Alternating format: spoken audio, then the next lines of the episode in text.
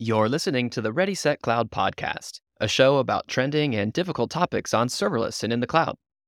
I'm back for season 2 and here to start you off with a forward look into serverless. I brought Jeremy Daly on the show to talk about what a post-serverless world looks like. We talk about what that even means, how we're going to get there, and the steps we've already taken to show that it's possible. Ready, set, let's go.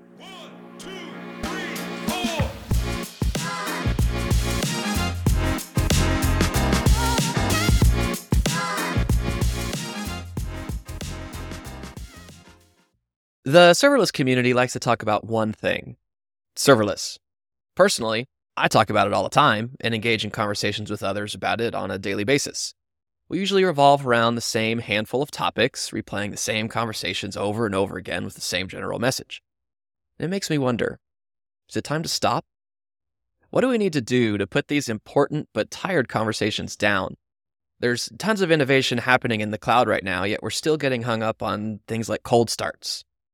So, I asked the voice of serverless to come onto the show and kick off season 2 with a different mindset. Jeremy, welcome to the show. Thanks for having me. It's great to be here, Allen. Yes, happy to have you. And I've missed listening to your podcast, so I decided to start one myself and invite you on to get my fix. So thank you very much for being here. Well, I appreciate your podcast and I appreciate the newsletter that you do. As you know, it is a lot to keep these things up, and running a startup right now, I had to choose between sort of podcast or the newsletter. I think the newsletter adds a lot more value and shares a lot more voices from the community. So that's what I'm doing right now. And then hopefully, if things settle down a little bit, we'll get back to the podcast as well. Good. Well, I look forward to that. So chances are everybody listening right now already knows who you are, but why don't you tell us a little bit about yourself just in case? Yeah, so thank you. I don't know if I'm the voice of serverless, but I certainly am very vocal about it. So I've actually been doing technology for, 27 years now, something like that. I started a web development company out of my dorm room way back in 1997. Fast forward to several startups and working in AWS since 2008, and then learning and falling in love with serverless or the serverless paradigm in 2015 once Lambda went GA. I've been writing about it. Like you said, I have the podcast. I've got my newsletter, Off by None, and just discovered some amazing things that you could do with it and went and started speaking and doing all these things, got really involved with the community. AWS made me a serverless hero, which I know you are as well, which is just a great program. Love being a part of that and getting to argue with all the other people in the serverless hero space. I've been working for a bunch of different companies, different startups, building things, using serverless and hybrid technologies. And then after doing a couple of years at Serverless Inc., building their serverless cloud product, we decided to spin that out as its own company. And that's where Ampt comes from. And that's what I've been working on as the CEO for the last, it's been 18 months now or something like that. So it's been a while. Time flies, it really does. I remember seeing you at reInvent a couple of years ago, handing out the stickers. Yep. Like, yes, I got an early sticker, got a first run. So a lot of people invite you onto podcasts and conferences because you have a really good grasp of what basically the state of serverless is, and you have really good forward-looking vision on where you think that it's going. And from what I've heard from you the past few years, you're usually right. And that's really exciting for me to have you on the show so we can talk about that, because I think the conversations that we're having nowadays are just replay. There's not a whole lot of new ones for whatever reason.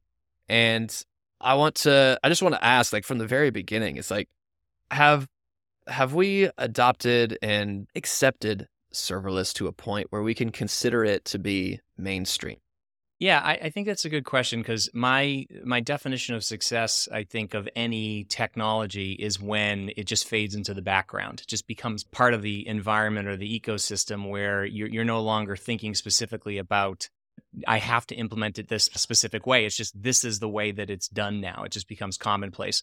And what I found with serverless is that people were doing this sort of even before we came up with the term serverless and started building Lambda functions, because if you go back and you think about the history, DynamoDB, SQS, S3, all those early services, even Kinesis to some degree, though Chris Munns will argue with me, is serverless in the sense that, that again, it was just sort of like an API that gave you access to this amazing compute power, and you didn't have to do anything. and you have to worry about memory and setting up servers and things like that, or worrying about virtual machines or containers. That was the early implementation of it. I think where the breakdown is that in order to have the compute piece, you had to spin up some sort of a virtual machine in order to make that happen. And I think that was the moment that we saw this major progress happen, was when Lambda came out. And Lambda wasn't really the first. There were others that were doing this sort of serverless, quote unquote, serverless compute before Lambda. But Lambda is what really kind of integrated everything together with all the other services AWS had. So it's been 10 years since Lambda was announced. And so we've seen a huge adoption of Lambda functions. But what we've also seen is just a huge sort of ecosystem of components built around it that I would consider serverless. And even like Momento and what is happening with topics and cache, the cache there, like those are the kind of things where it changes the way you think about how you have to provision these things. So for me, when I'm building an application now, I don't even really think about serverless anymore. I've just become so used to using all these tools that I'm like, I'm just going to use this because that's the way to do it. And I think you see a lot of companies now, certainly the companies that I've worked with recently and a lot of people that I talk to, where it's like they're just grabbing these tools because those are the tools that they know to get something done. Nobody's writing their own custom queue system anymore. You're just using SQS, or you're using EventBridge, you're using something like that. So I think a lot of these things have become commonplace, even if you're not using the compute that we consider quote unquote serverless. And we can have a whole discussion about serverless containers. Maybe sometime in the future. So I think that for most things, when you're building an application in the cloud right now, you're using serverless. I think that the cloud has become very, very hybrid. I think we've all sort of come to the agreement where it's like, I don't need to be a serverless purist so much as I need to be someone who's thinking, what's the most optimal way to build this in the cloud? And that means I'm going to use the tools that are available to me. It just so happens that probably 80% of those tools now, if not more, are serverless. I love that mentality. And it makes me wonder, because a lot of people are still dismissive of it. I see plenty of enterprises that are all in. Like Taco Bell is a really good example. I think they just finished a migration to go 100% serverless, and they're obviously a really, really big company. But I also see a ton of enterprises that see the word serverless and they just are dismissive of it. They're like, no, we're not going to do that. That's for toy projects, whatever it is. Why do you think that is? Like, what is it that is generally misunderstood about serverless that still to this day are turning people off of it? I think it's a positioning problem, maybe a marketing problem, right? I mean, the term serverless is almost meaningless at this point for many things, because we've seen that moniker slapped on so many different things. There's some articles recently that talk about the post-serverless era, and I think we've kind of entered there, right? And so that's why I go back to sort of my response to your first question is, if you think about it specifically as serverless, like I have to be a serverless purist, if that's your mindset, then I don't want to say you're going to fail, but you're going to run counter to a lot of the institutionalized thinking. And I forget that quote that Werner mentioned in his keynote that was something like the most dangerous words are like, we've always done it this way, right? Like, yep. And yep. I think about that all the time, because when people say like, well, yeah, but this is how we do it. And it's like, well, but why? Like, challenge your assumptions on that. So to sort of answer, I think the larger question is, why are some people dismissive of it?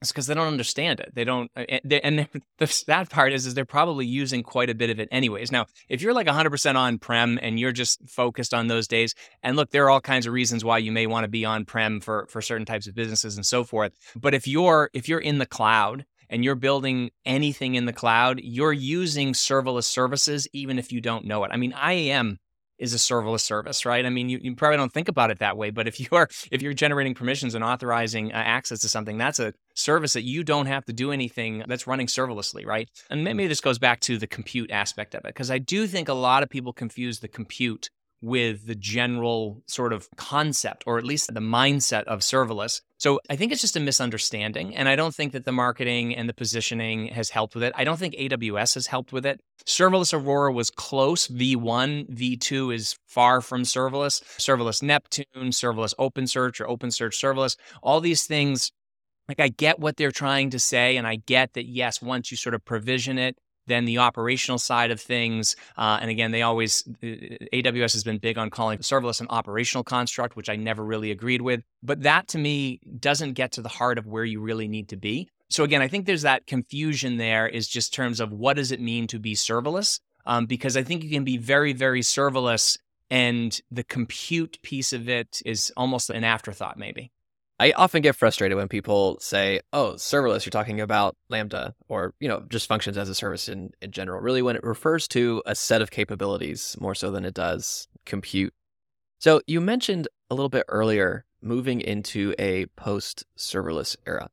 You described it a little bit, and I like the thought process, but I would like to hear you explain that a little bit more. Like, what does that mean to move into a post-serverless era?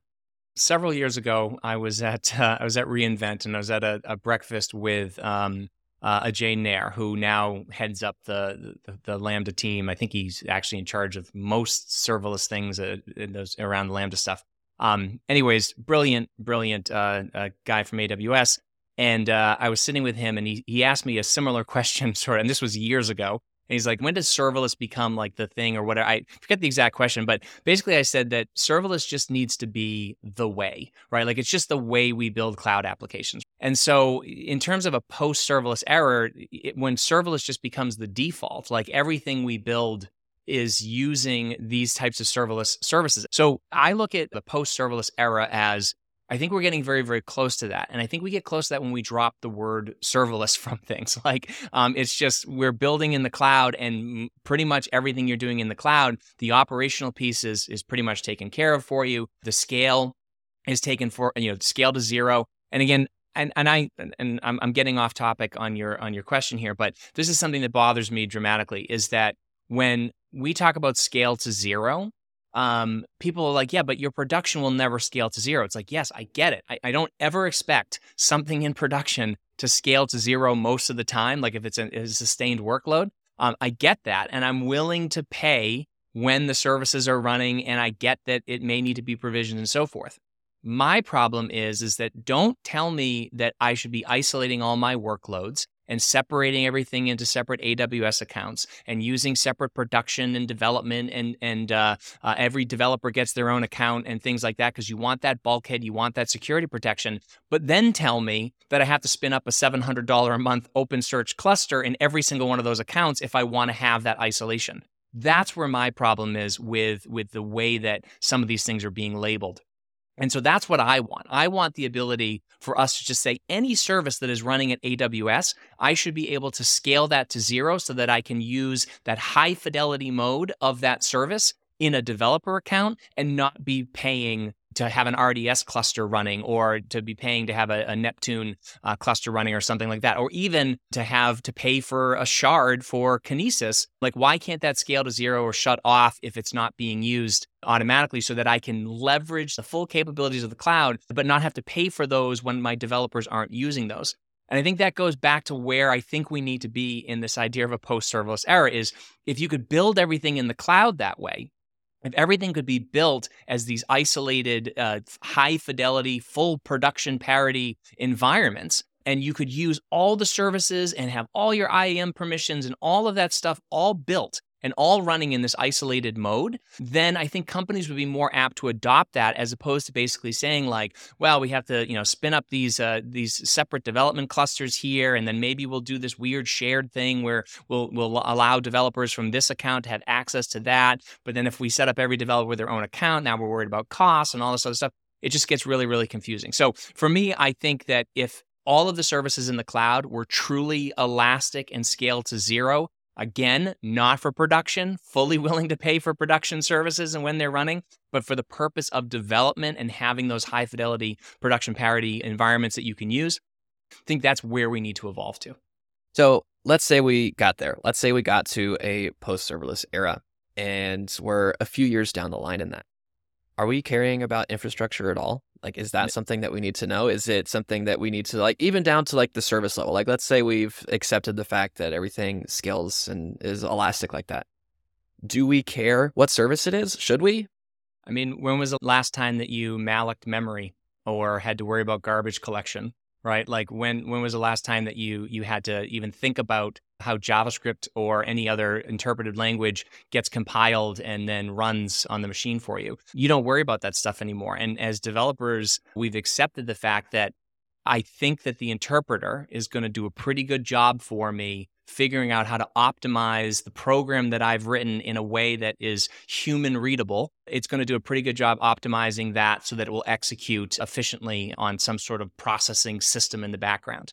The cloud is just a massively distributed computer with all of these subsystems. And I've talked about this for a long time. SQS is a subsystem, and DynamoDB is a subsystem, and EventBridge is a subsystem, or it's an event bus that communicates. And if you look at the cloud as more of a computer, what we've done as we've sort of evolved and continue to write applications for this, we've said, look, not only do we have this computer that's super powerful for us, but in order for us to run code on this computer, which is all we're doing at the end of the day, we have to write all of these complex machine code instructions in order to tell the cloud how to connect all these different subsystems for us. And that's what we've done with infrastructure as code, right? So with infrastructure as code, you say, I want a API gateway and I want a Lambda function. And then here are the permissions my Lambda function has to have. And then here are the event sources for it. Oh, by the way, these are my memory settings. And even if you're not setting those things, they're being set. There's all these defaults that are sort of, what I like to think are sane defaults, although not all of them are sane.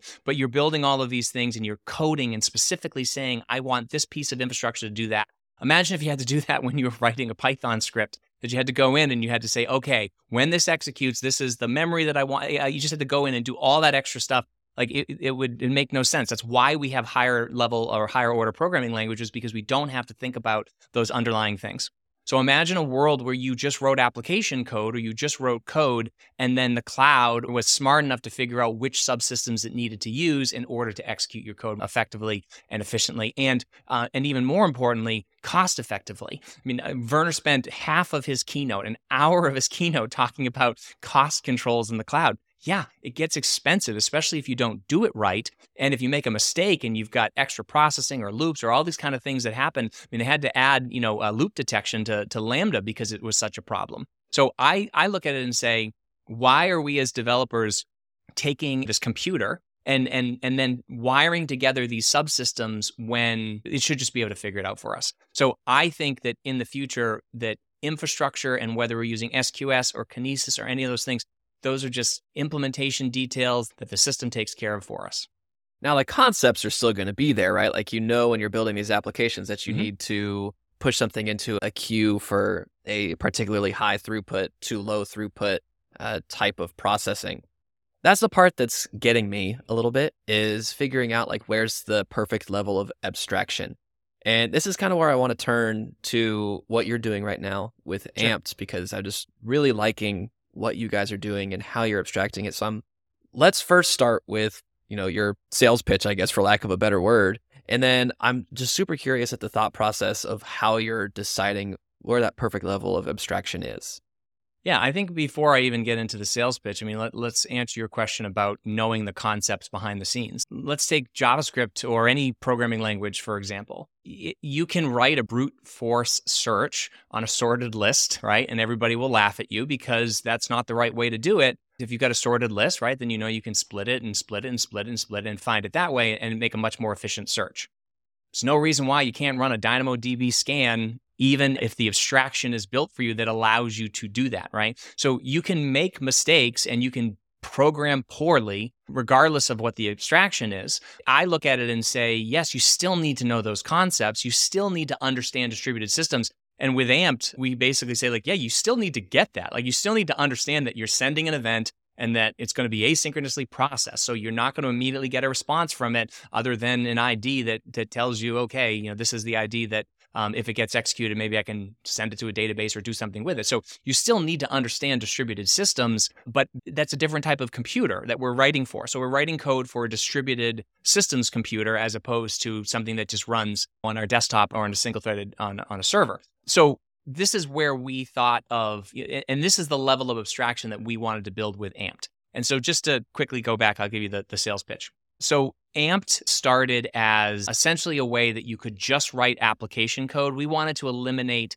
everything in between, essentially get rid of all infrastructure as codes. You didn't have to write Pulumi or Terraform or even serverless framework. You didn't have to write any of that stuff to specify what you needed. Instead, you just write your application code, and then we figure out what you need for infrastructure, and then we deploy that to an AWS account for you. We kind of look at it as an autonomous software delivery service that does all of the account management for you, all of the provisioning, all of the monitoring, all of the optimizations, and essentially you just write application code. So you write your application code just like you would write any other Node or JavaScript, TypeScript. You can use all the full stack frameworks. We fully support Next and Astro, the backend frameworks like Express or Fastify, things like that, SSGs like 11ty, anything that's JavaScript based. We take that code, we run it through a system we call it runtime introspection. So we essentially run your code, we look at the AST, we do a little bit of static analysis, we figure out, okay, you have an event listener that wants to listen for a user.created event. So that means we have to, create a rule in EventBridge, or, oh, you're accessing a data table. So we know we need to create a DynamoDB table for you. Oh, you have a label on that table. Okay, well, we need to add a GSI, right? So all of these things that we figure out based off of what your application code is telling us to do. And there is no IAC step, by the way. So we don't convert this into infrastructure as code and then deploy that and be like, okay, there you go, you're on your own. This is not CDK. This is all the way through to actually deploying the infrastructure, configuring the infrastructure for you in AWS, and then having that constant feedback loop so that if there are problems, we know about it and we can make adjustments. And then also the optimization piece that can actually switch your infrastructure up based off of runtime telemetry so that it can be optimized and run for you. Essentially, the idea is for it to be your companion, to let you build things in the cloud without all of that undifferentiated heavy lifting, as we always love to talk about.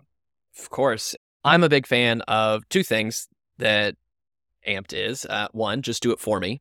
Big fan of that. I will always rely on expertise of people who do it for a living over myself, but also just opinionated frameworks in general. When you were talking about your infrastructure analyzer, or whatever you called it, you were saying that it was going to go optimize, but optimize is opinionated because what if some people want to optimize for cost? Other people want to optimize for performance.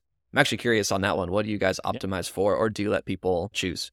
Yeah, so right now we just optimize for both cost and performance, but I think that this is probably a good time to bring up what I call productized patterns. Look at it this way. The easiest way to describe what Ampt does is imagine that you write some application with at least a general knowledge that you were going to be interacting with certain types of cloud primitives. If you write that application and then you were to hand it to an Allen Helton or like a Ben Kehoe or one of these cloud experts that know exactly what needs to be done, and say, okay, I've written this application code. Now I need you to take it and build all the infrastructure as code that's needed and make sure that it's optimized and everything's running great and all my Lambda functions are tuned and all that kind of stuff. If you were to hand your code to that expert and they were to do all that work and then deploy it for you, that's the first step of what Ampt does. Ampt is that expert for you, but it's automated, right? It's completely built in. It's all productized. And so what it does is it takes all of that code and it says, oh, I see what you're trying to do here. You actually are trying to respond to an HTTP request and you need to cache it and some of these other things. All right, great. We'll spin up a CDN. We'll route it to a Lambda furl. And we'll serve it up, we'll expose an HTTP endpoint and do it this way. And like, oh, I see, you want to actually respond to a change in an item in DynamoDB or in a data table. So, okay, we're going to set up a DynamoDB stream for you, and then we're going to go ahead and execute this code on the other end of the DynamoDB stream. Oh, and then by the way, we'll build in retries and failover and some of these other things that'll automatically happen there. So those patterns that we identify, and those are simple patterns. I should tell you about our static asset handling pattern because it's pretty cool. It's one of those things that you wouldn't want to maintain on your own because it's so complex. But when the system can do it, when it can have that higher order thinking and it can do it for you, it's pretty impressive. But so we take those patterns, we identify those patterns, and we say, okay, we've been doing this for years and years and years. We know how to implement that solution for you. Like, how do you solve that problem? And we can just map your code to the other end of it, right? So that it processes and does everything it needs to do. So we can identify those patterns, and then we can deploy those patterns for you, and then deploy your code into those patterns, right? And then you can even adjust those patterns. Those patterns have different sort of knobs that we can adjust on them. But the idea is to say, if you're doing something that is, again, I'll use change data capture as an example. You write some code to a DynamoDB table. You want to react to that code, okay? So it's a pretty simple pattern. But there's edge cases to those patterns, whatever. But think of a pattern like that, maybe a little more complex. We deploy that for your application. And then another person comes along, we deploy that for their application. And then another person comes along and so forth. Right? So we get thousands of people using this pattern that we've created for you. And then, user 1001 has an issue, right? They find an edge case on it. So we go and we fix that edge case, and then every other user it's fixed for, right? And they never run into it again. It's like crowdsourcing these sort of things. So rather than you downloading a pattern off of the Serverless Land website, which is great, by the way, or even using one of Lee Gilmore just launched a new serverless patterns page, right? So grab one of those and use it. But then remember, you own that pattern, right? You own any upgrades to that pattern. You own the operational complexity of that pattern in the sense that you don't have to manage the infrastructure that it's running on, but you do have to manage all those interactions between it. You're still responsible for that. The goal with productized patterns is to say, look, we're going to give you those same type of patterns that you would get from Lee or from the Serverless Land site or some of the patterns that I've released in the past. We're going to give you those exact patterns, but they're productized. So they're going to be managed for you while they're running in your AWS accounts. And if there's issues with those can be fixed and everybody benefits from the fix of those. Ooh, love that. And really, I think that's like the next legitimate logical step to get to that post-serverless era, because half of the articles that you read nowadays are, here are the best practices for X, Y, or Z. Right. Implement it and own it. And that doesn't move us along very quickly because everybody's posting best practices, and whether or not they're the exact same, you know, probably not. But putting them in as a productized asset, then you can guarantee everyone's doing the same thing. Then it is actually a best practice versus just an opinion. So we're running a little bit low on time, and I really just want to get the forward look from you. What should the community, tech community, because I'm not going to say the serverless community, what should the tech community be focusing on in 2024? I think what we need to be looking forward to is we need to start figuring out how do we get to that post-serverless era. That means putting pressure on other companies and the providers to give us the types of primitives that will allow us to, again, isolate them, scale them to zero when they're in development mode and things like that. That's a big thing that we have to do as a community. Again, I love what Momento does where they're like, you know, saying, no, it's not serverless unless it does this, this, and this. I think there's a little bit of wasted breath there because I don't think, you know, that people are going to change. They're still going to use that term because they can capitalize on it. But what we have to do is we have to really push to say, look, I don't care if you call it serverless or not. I don't care if when I'm running it in production that it's going to cost me a minimum of $690 per month. I mean, I wish it didn't, but you got to give me a development version of that. I have to have a development version of that because I need to be able to isolate my workloads so that my developers can work better. So I think that's the biggest thing that we should be asking for, because I just don't believe in local development. It's so hard. I mean, Local Stack does an amazing job and it's very, very cool what they do. SST's live Lambda reload is very, very cool. Thunder had something I think was called Sidekick before they were acquired. And so like that, it's really cool what people are doing to get local development to seem great.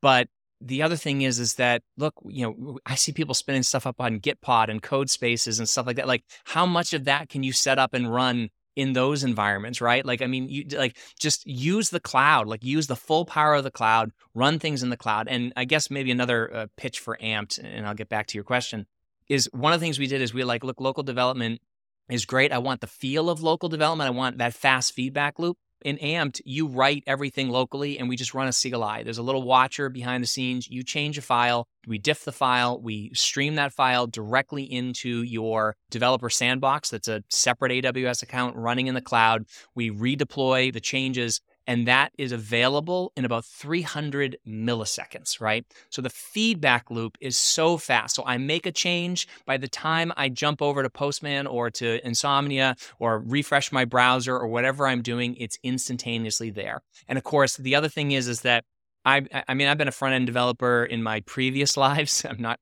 quite a front-end developer anymore because they become too complex, like Next and Remix and all those things are just so hard to use. I mean, I guess if you know how to use them, they're not super hard. But we do love, you know, React and Vue and Next and anything you're writing that has that sort of front-end thing. We added a full stack, we call it a local dev server. So you can actually run your local dev server in the Ampt context. So you can have your React app running locally or your Next app running locally.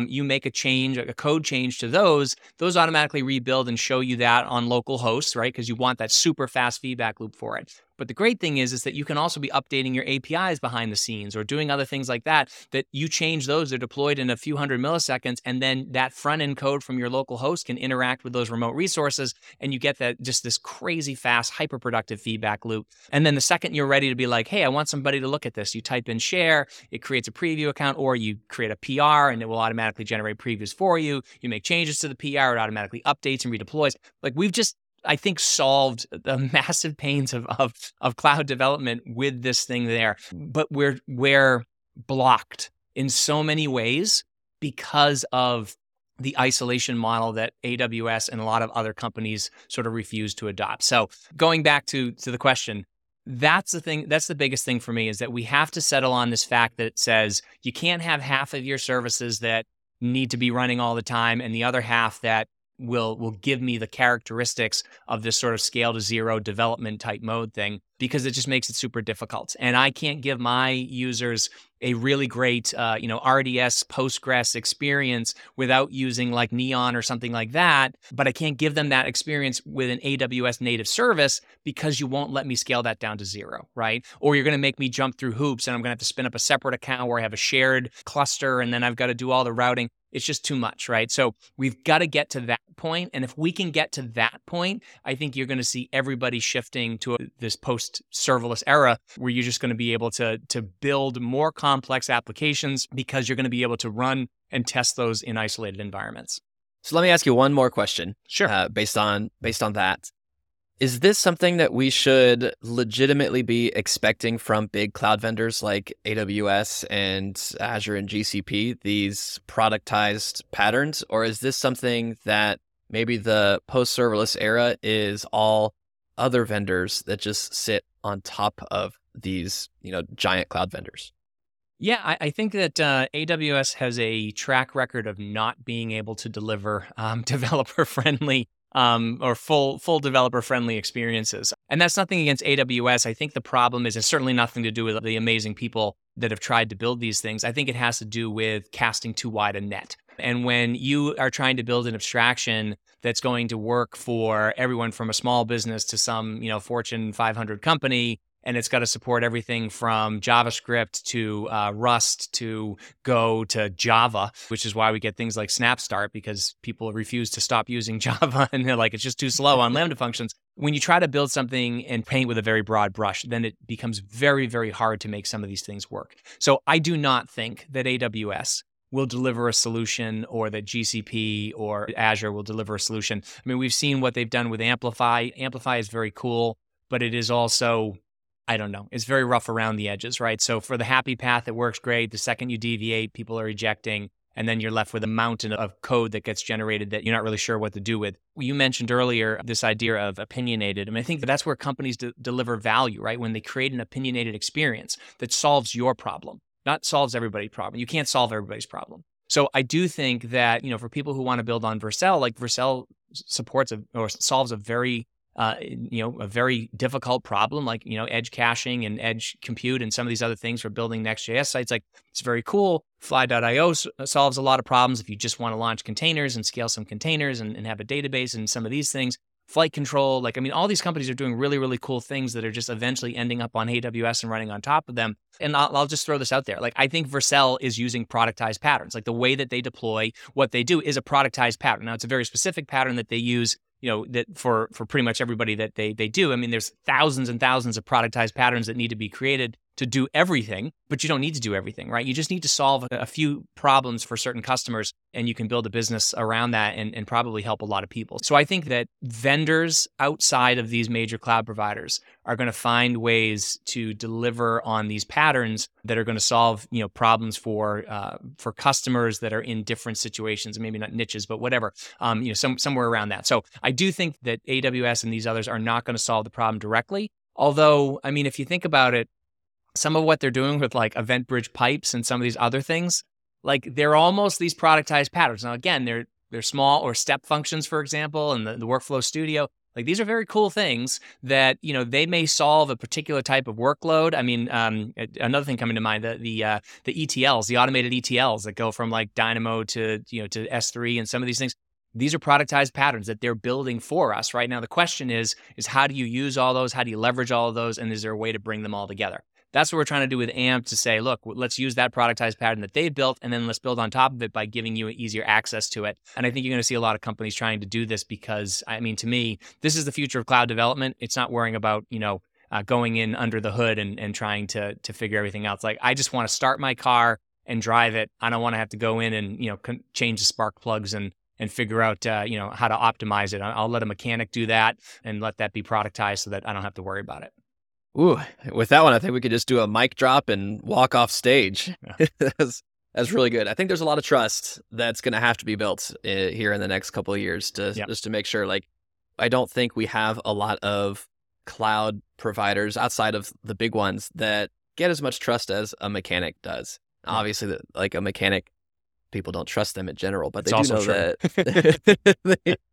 do know that mechanics know what they're doing. So I think there's a lot of trust that's going to be built up in the next couple of years to help facilitate everything that you're saying. Yeah, so maybe the mechanic analogy might have been a little bit wrong. I mean, I think about it this way. It's like, you know, again, there's ways to customize things. Maybe a smart TV is a better example. Like, I mean, all of what happens inside a TV, they just ship you that TV and it's there. If there's a problem with one of the services that runs on the TV, they can usually just send an update and then everybody gets that update, right? So you have a lot of control over that TV. You can customize things. There's a lot of things that you can do there, but it's very, very easy for you to do that. You don't need to know how everything works behind the scenes to make that work. And then they can actually deliver updates that make the experience better for you. And that's sort of how I look at where the cloud needs to get to, is to say, it's got to be configurable, but it's got to be upgradable, and things have to happen, you know, behind the scenes. We see a little bit of this when DynamoDB gets better or Lambda gets a new feature and so forth. But I think we can take that up one more level and just give people the ability to just write their application code, focus on delivering value to their customers, and not worry about, you know, deciding what the right memory setting is for a Lambda function or whether it should run on Lambda or Fargate or some other service. I love it. Move past, solve the business problem. That's the way. Well, all right, Jeremy, awesome. Thank you. Thank you very much. I appreciate the time, appreciate the insights, as always. I look forward to seeing what Ampt comes out with and what you have to say about the industry in general this year. So thank you. Great to be here. Right. Thank you. Bye. That's it for this episode of the Ready, Set, Cloud podcast. Thanks for joining me, and remember to follow the show wherever you listen to podcasts. This is Allen Helton, and we're out of here.